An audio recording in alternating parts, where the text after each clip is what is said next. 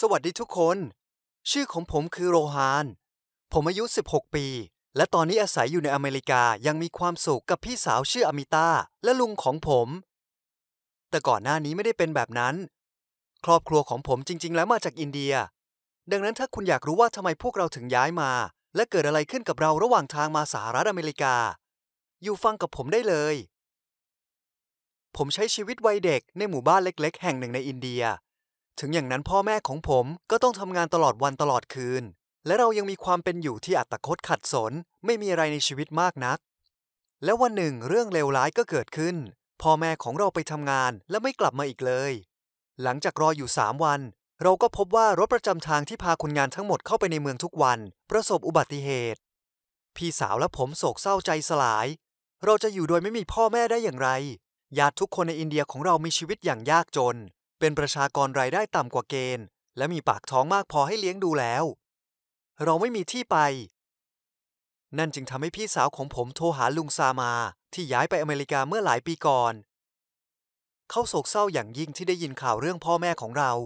และสัญญาว่าจะพาเราออกนอกประเทศ เขาไม่ได้มาหาเราด้วยตัวเอง เพราะไม่อยากเสี่ยงพาเด็กอายุต่ำกว่าเกณฑ์เข้าประเทศแบบผิดกฎหมาย ขั้นตอนในการขอวีซ่าเข้าอเมริกาอาจใช้เวลานานหลายปี ซึ่งลุงต้องเป็นคนรับผิดชอบค่าใช้จ่ายมหาศาล เราไม่มีทั้งเงินและเวลาที่จะทำแบบนั้น เพราะฉะนั้นลุงจึงส่งพาสปอร์ตปลอมมาให้เรา และเงินสำหรับซื้อตั๋วเครื่องบิน นี่จะต้องเป็นการเดินทางที่ยาวนานและเสี่ยงแน่ ต้องแวะพักหลายครั้งและมีปลายทางหลายที่ แต่นี่เป็นโอกาสเดียวของเรา เราจึงต้องเสี่ยงก้าวออกไป ทั้งที่ไม่รู้ว่าจะเกิดอะไรขึ้นบ้าง ตอนแรกทุกอย่างเริ่มต้นด้วยดีมาก เราถึงกับทึ่งที่ได้เห็นเครื่องบินตอนที่ถึงสนามบิน ผมไม่เคยเห็นเครื่องบินใกล้ ๆ แบบนี้มาก่อน และผมก็ตื่นเต้นมากจริง ๆ ตอนที่ขึ้นเครื่อง แต่ความตื่นเต้นทั้งหมดก็จางหายไป หลังจากที่เราลงจอดในเอกวาดอร์ที่นั่นมีผู้คนมากมายที่เป็นเหมือนเรา พยายามขึ้นรถประจำทางเพื่อไปยังจุดหมายถัดไปเพื่อเข้าเม็กซิโก ทุกคนผลักกันและกันและตะโกนไปมา พี่สาวและผมพยายามเกาะติดกันไว้ แต่พอเราเบียดผ่านฝูงชนและขึ้นไปบนรถประจำทางได้ ผมก็เพิ่งรู้ตัวว่ามีผมแค่คนเดียวอมิต้าไม่อยู่ตรงนั้น ผมพยายามเรียกหาเธอ แต่เธอไม่ตอบรับ ผมกลัวแทบตาย ผมเพิ่งอายุแค่ห้าขวบ ผมจะทำอะไรได้ถ้าไม่มีพี่สาว แต่รถประจำทางเริ่มออกตัว ผมตัวสั่นและหวาดผวา แต่ก็ยังพยายามกลั้นน้ำตา ผมทำได้แค่หวังว่าพี่สาวของผมจะหาทางขึ้นรถคันอื่นได้ และเราจะกลับมาพบกันอีกครั้ง บนรถยาวนานเหมือนจะไม่มีวันจบสิ้น หลังผ่านไปหลายชั่วโมง ในที่สุดรถประจำทางก็จอด ผมคิดว่าเรามาถึงแล้ว แต่กลายเป็นว่ารถเสีย และไม่มีรถคันอื่นที่จะมารับเรา ทุกคนบนนั้นเริ่มโมโห และไม่มีทางเลือกอื่นให้เราอีกนอกจากเดินไป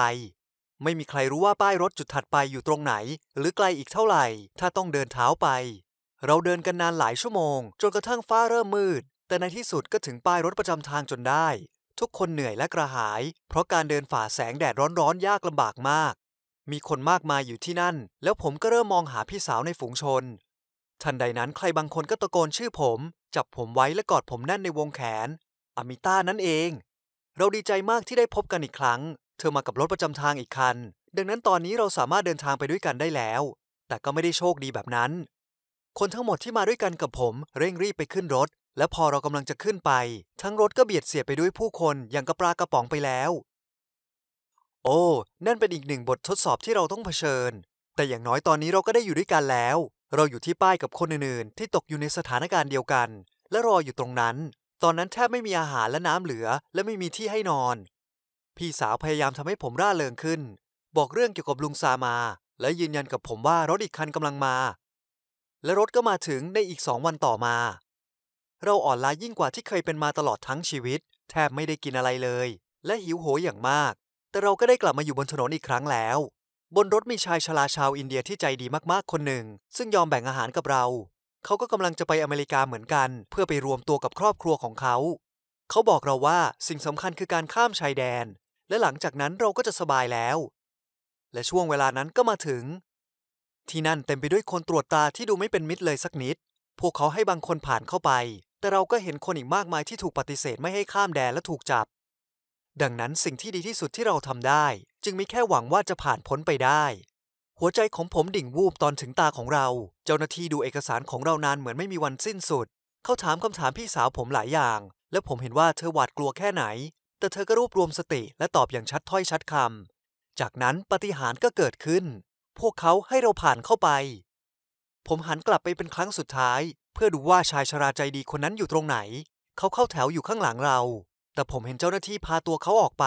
เขายิ้มให้ผมและโบกมือให้ โอ้ ผมหวังเหลือเกินว่าเขาจะโชคดีกว่านี้ เราเสียใจแทนเพื่อนใหม่ของเรามากจริง ๆ แต่เราก็ต้องเดินไปข้างหน้า และทิ้งอดีตไว้เบื้องหลัง เราไปรวมกลุ่มกับชาวอินเดียคนอื่นๆ และตามพวกเขาไป ทุกอย่างรอบตัวเราแปลกหูแปลกตา และชวนให้สับสน ถนนสายนี้พาเราไปที่โบสถ์ซิกในท้องถิ่น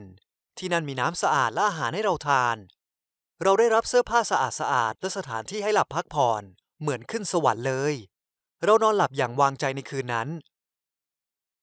พี่สาวปลุกผมในตอนเช้าตรู่ เธอร่าเริงเบิกบานอย่างมาก บอกว่าในที่สุดเราก็ติดต่อลุงซามาได้แล้ว และเขากำลังมาหาเราให้เร็วที่สุดเท่าที่จะทำได้ ผมไม่เคยเห็นเขามาก่อน เพราะเขาไปจากอินเดียตั้งแต่ก่อนผมเกิด แต่ผมก็รอที่จะได้พบเขาเรารู้สึกล่องลอยด้วยความดีอกดีใจ ในที่สุดก็ทำได้แล้ว ค่ำวันเดียวกันนั้นลุงของเราก็มาถึงจริง ๆ พี่สาวของผมกระโดดเข้าไปในอ้อมแขนของเขาทันทีที่เห็น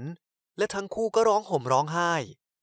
เราได้พบครอบครัวของลุงและย้ายไปอยู่กับเขาที่โอไฮโอ หลังจากนั้น 2 ปีเมื่อศาลพิจารณาคำร้องของเราแล้ว เราก็ได้กรีนการ์ดและกลายเป็นพลเมืองของสหรัฐอเมริกา และไม่นานหลังจากนั้นอามิต้าพี่สาวของผมก็อายุครบ 18 ปีทำให้เธอกลายเป็นผู้ปกครองของผม ผ่านมานาน 11 ปีแล้ว นับตั้งแต่เราข้ามชายแดนมายังสหรัฐอเมริกาในวันนั้น แต่ผมยังคงจดจำเครื่องบินที่มุ่งหน้าไปเอกวาดอร์เหล่าผู้คนที่หิวโหยที่ป้ายรถประจำทาง ที่ดิ้นรนเพื่อชีวิตใหม่ที่ดีกว่า และรอยยิ้มบอกลาของชายชราคนนั้นได้ พี่สาวและผมเป็นคนที่โชคดี และเราก็จะต้องรู้สึกขอบคุณเรื่องนี้ไปจนกระทั่งวาระสุดท้ายของชีวิต ผมอยากไปประเทศแม่ของผมในสักวัน เพราะผมคิดถึงที่นั่น อย่างที่คนเขาว่ากันว่านกทุกตัวรักรังของมันเอง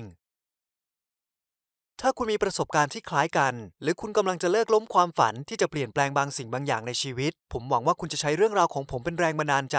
ผมจะยินดีมากที่ได้อ่านเรื่องราวที่คุณประสบในชีวิตในช่องคอมเมนต์ด้วย